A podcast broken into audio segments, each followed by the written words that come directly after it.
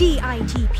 สร้างมูลค่าเพิ่มสู่โลกการค้า Presented by สำนักส่งเสริมนวัตกรรม และสร้างมูลค่าเพิ่มเพื่อการค้ากรมส่งเสริมการค้าระหว่างประเทศ เมื่อโลกเกิดการเปลี่ยนแปลงครั้งใหญ่ อะไรคือโอกาสครั้งใหม่ที่ผู้ประกอบการไทยต้องรีบคว้าให้ทัน มาฟังพร้อมกันใน DITP สร้างมูลค่าเพิ่มสู่โลกการค้ากับดิฉัน พัชรมนตระกูลทิวากร นักวิชาการพาณิชย์ชำนาญการพิเศษค่ะ สถานการณ์ของโลกทุกวันนี้นะคะ เราต้องเจอทั้งกับโรคระบาด ภัยธรรมชาติ PM 2.5 คนตกงาน การแข่งขันที่สูงขึ้น โดยเฉพาะผู้ประกอบการนะคะ ก็เจอกับแฟกเตอร์ไม่ว่าจะทั้งภายนอกภายในต้นทุนต่างๆ ก็สูงขึ้นด้วย การขายของก็ยากขึ้นแน่นอน แต่ว่าฟังดูแบบนี้แล้วก็อย่าเพิ่งหมดหวังนะคะ การเปลี่ยนแปลงครั้งยิ่งใหญ่ย่อมมาพร้อมโอกาสที่ดีกว่าเสมอ วันนี้เราจึงชวนคุณโอมอาชวัตร เจริญศิลป์ประธานบริษัท e-tran Thailand จำกัด มาร่วมพูดคุยกับเราถึงทิศทางของโลกในยุค New Normal นะคะ ก็จริง ๆ แล้วต้องบอกว่าท่านเป็นผู้เชี่ยวชาญด้านกลยุทธ์สู่ความยั่งยืนหรือเรียกอย่างนี้ก็เท่ดีเนาะะไปดูกันว่าอะไรคือโอกาสใหม่ของผู้ประกอบการไทย สวัสดีค่ะคุณโอม สวัสดีครับค่ะ แนะนำตัวก่อนก็ได้ค่ะได้ครับผมชื่อโอมนะครับทำบริษัทมอเตอร์ไซค์ไฟฟ้าเล็กๆ ชื่อ e-tran ครับ เดี๋ยวเราจะดูความยิ่งใหญ่ ใจก็ใหญ่ค่ะ ก็จริง ๆ วันนี้วันนี้หัวข้อที่อยากชวนคุณโอมพูดคุยอะค่ะ ก็คือ post traumatic growth era โอกาสใหม่ในโลกใบใหม่ มันเป็นยังไงบ้างดีกว่าค่ะ ครับก็ผมว่าเมื่อสักเกือบเกือบปีครึ่งที่แล้วตอนที่มีการบัญญัติคำว่า new normal ขึ้นมาครับ เราก็คิดว่ามันก็เก๋ดีเนาะแต่เราก็ไม่เคยคิดว่ามันจะมี impact มากกับชีวิตของพวกเราทุกคนนะครับแต่คำถามก็คือว่า ไอ้ไอ้คำว่า new normal เนี่ยมันคืออะไรใช่ไหมครับ แล้วมันจะกลับมาเป็น normal เหมือนเดิมได้เมื่อไหร่ หรือมันจะกลับมา normal เหมือนเดิมได้ไหมหรือมันจะไม่ไม่มีอีกแล้วนะครับถ้าถามโอมเนี่ยโอมคิดว่า new normal แล้ว new normal เลยนะครับ อย่าอย่าผมไม่คิดว่าไอ้ไอ้ไอ้ normal ที่เราเคยเคยอยู่กันมากับมันเนี่ยมันจะไม่กลับมาอีกแล้วนะครับ ซึ่งอันนี้ผมคิดว่าเป็นเรื่องที่สำคัญมากสำหรับภาคธุรกิจที่จะต้องตระหนักนะครับว่าโลกที่เขาเคยทำมาหากินอยู่เนี่ยนะครับ มันได้เปลี่ยนไปแล้วนะครับ แล้วโลกเดิมเนี่ย มันจะไม่กลับมาอีกแล้วนะครับในในทุกๆ generation นะครับเขาจะมีภาษาฝรั่งเขาเรียกว่า defining moment ของเขาครับเป็นโมเมนต์ที่บางสิ่งบางอย่างมันเกิดขึ้น แล้วก็ทำให้โลกนั้นเกิดการพลิกใช่ ของโอมเองพวก Gen X เนี่ยนะครับ defining moment ของเราก็อาจจะเป็นเรื่องของ world trade ที่เครื่องบินสองลำนั้นขับไปชนนะครับ เป็นเป็นเป็น terrorist attack อันนั้นเนี่ยก็ทำให้โลกเปลี่ยนไปเยอะแล้วอเมริกาเขาก็เปลี่ยน behavior ของเขาไป มันก็กระทบโลกหมดทีนี้มันมาถึงรุ่นเราแล้วล่ะ ไม่ใช่รุ่นรุ่นเราแล้วล่ะก็คือเราก็ยังอยู่แต่ว่า มันจะมี defining moment สำหรับ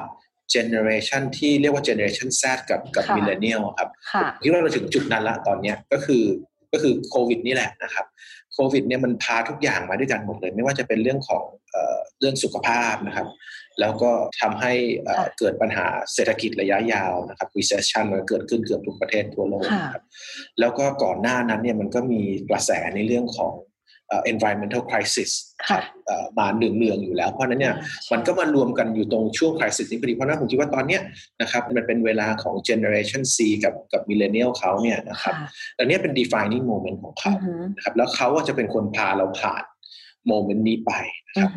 ใน defining moment ของเขาเนี่ยนะครับมันมีอะไรจะเป็นตัวผลักดันที่ให้ generation เนี้ยเขา redefine new normal ให้ให้เรา ผมก็มองว่ามีประมาณสามส่วนด้วยกันนะครับจะเป็นส่วนในเรื่องของเศรษฐกิจนะครับในเรื่องของของสังคมแล้วก็ในเรื่องของเทคโนโลยีในในเรื่องของเศรษฐกิจนะครับ จริง ๆ แล้วเนี่ยเศรษฐกิจโลกเราเนี่ยมันมันโตมาได้อย่างดีนะครับมาเป็นเวลานานมากนะครับ แต่ว่าเรามาสังเกตว่าหลังจาก turn up century เนาะหลังจากปี 2000 ขึ้นมาเนี่ยมันมันเริ่มแบบเอ้ย ทำไมเศรษฐกิจมันไม่ดีจริง ๆ สังๆสักทีเราก็จะบ่นเรื่องเศรษฐกิจมาสิบกว่าปีแล้วใช่ไหมครับสมการไม่เหมือนเดิมแล้ว เออสมการไม่เหมือนเดิมเพราะว่าเพราะว่าผมคิดว่า growth level ที่เราอยากจะไปถึงเนี่ยมันสูงมากแล้ว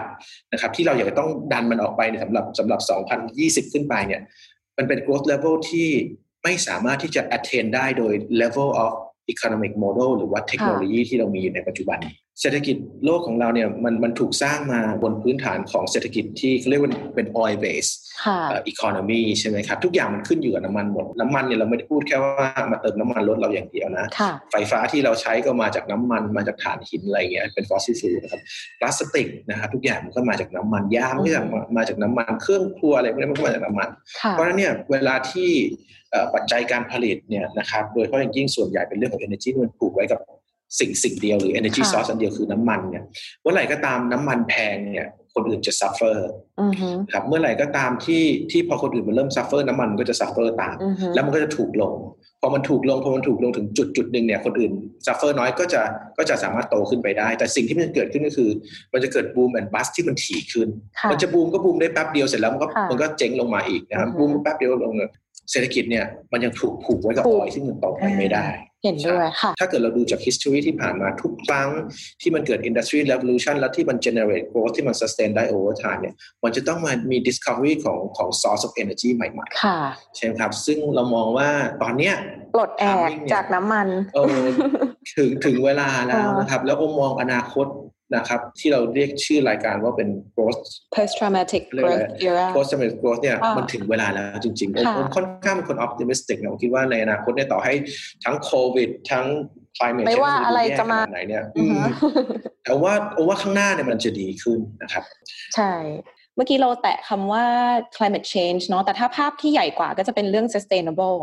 ตอนนี้โลกตื่นตัวกับ movement นี้มากน้อยแค่ไหนคะ ผมว่ามีความตื่นตัวสูงมากนะครับโดยเฉพาะอย่างยิ่งเนี่ยในภาคเอกชนแล้วก็ภาคคอน sumer ทีนี้เราคุยกันเมื่อเมื่อสักครู่ว่าเฮ้ย renewable energy เนี่ยมันจะเป็น source of energy อันใหม่แต่ถามว่ามันมันพร้อมไหมเนี่ย ล่าสุดผมเช็คกันนะครับ ตอนนี้วินนะครับก็คือลมกับกับโซลาร์คือแสงแดดเนี่ยมันถูกกว่าถ่านหินมันถูกกว่า natural gas มันถูกกว่าน้ำมันละครับแต่ว่าอาจจะมันอาจจะต้องมี fixed cost หรือว่า capex นะครับในการที่จะไป installation มันแต่ว่า over time เนี่ยนะครับยังไงมันก็ถูกกว่าแน่นอนเพราะนี่เนี่ยอันนี้ไม่ต้องกังวลแล้วเทคโนโลยีเรื่อง renewable energy เนี่ยผมคิดว่ามันเห็นชัดแล้วว่าเดี๋ยวมันจะเสถียร แล้วมันก็จะเป็นตัว drive ไปได้นะแล้วก็มันก็จะเกิดมันก็จะไป impact กับ communication technology แล้วก็ transportation technology ด้วยนะครับ source of energy ซึ่งซึ่งสองตัวเนี้ยนะครับเราเห็นบ่อยๆนะวันนี้เราก็คุยเรื่อง 5G ละนะครับเราก็คุยเรื่อง IoT ละนะครับเวลา IoT มัน collect data ได้เยอะๆ 5G ก็สามารถที่จะส่ง data ได้ไวๆ เยอะๆนะครับไปที่ไกลๆเนี่ยมันก็จะเกิดเทคโนโลยีใหม่ๆขึ้นมา take advantage of เทคโนโลยีอย่างนี้พวก automation ต่างๆ sensor ต่างๆพวกนี้เวลาที่เทคโนโลยีพวกนี้มันเกิดขึ้นเนี่ยมันไป unlock productivity ที่มันที่มันถูกล็อกไว้เมื่อเมื่อเมื่อข่าวที่แล้วเมื่อ revolution ที่แล้วนะครับมันจะเริ่มไป unlock ไอ้ productivity ให้มันเกิดขึ้นอย่าง automation แบบนี้มันมันเกิด automation ได้ทั้งในระดับดิจิทัลและ physical เรื่อง physical เนี่ยเราจะเห็นเลยว่าต้นทุนในการผลิตมันจะน้อยลงถ้าเกิดเราใช้คนน้อยลงนะแต่ว่าอย่าอย่าตกใจนะครับว่าเราจะตกงานกัน เพราะว่าผมคิดว่ามันมี economic opportunity ที่เยอะมากในอนาคตในการที่เราจะ remodel หรือ reset business model based on เทคโนโลยีใหม่ มันต้องใช้จำนวนแรงงานอีกมหาศาลครับที่จะทำให้มันเกิดขึ้นแต่ประเด็นก็คือว่าแรงงานเราต้องต้องถูก retrain แล้วก็ reskill นิดหนึ่งแต่ถามว่าถ้าเกิด you มี willingness ที่จะ retrain และ reskill เนี่ยครับ มันมันไปได้ แล้ว reskill มันไม่จำเป็นว่าทุกคนต้องกลายเป็น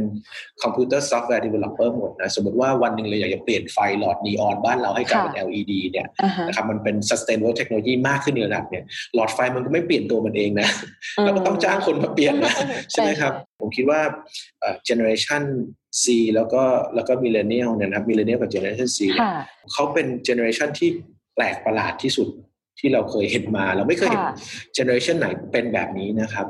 คือ generation นี้มันมันมันจะ drive โลกไปในสองข้างนะครับ ข้างแรกเนี่ยคือสำหรับภาคธุรกิจแล้วกันนะครับ business model ที่ work สำหรับคนกลุ่มนี้มันจะไม่เหมือน business model สมัยก่อน